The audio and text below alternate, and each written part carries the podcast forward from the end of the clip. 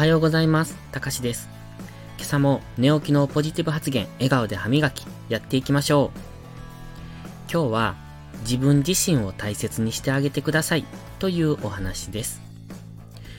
自分自身を大切にする。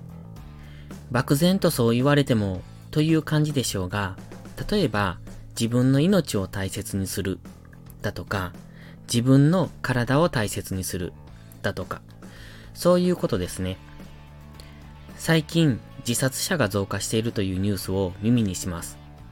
失業率が上がると自殺者が増えるという統計が出ているんですが、このコロナ禍で未来への漠然とした不安はどうしても拭えないのかもしれません。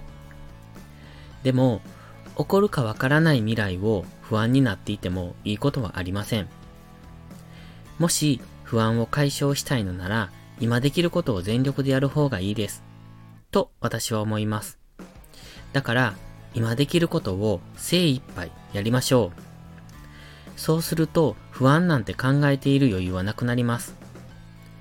逆に今やっている精一杯のことの未来に希望を抱くようになりますよ。これは私が実践で感じているので間違いないです。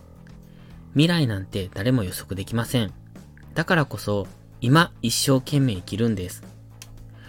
起こってしまった過去の事実は変えられないかもしれませんが、今から来る未来は変えられます。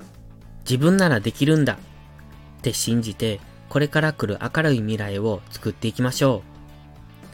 今だけじゃなく未来を想像できる。これが人間に与えられた特権です。だから自分自身を大切にしてあげてください。そして一緒に明るい未来を目指していきましょう。良いことから始めよう。今日も元気よくいってらっしゃい。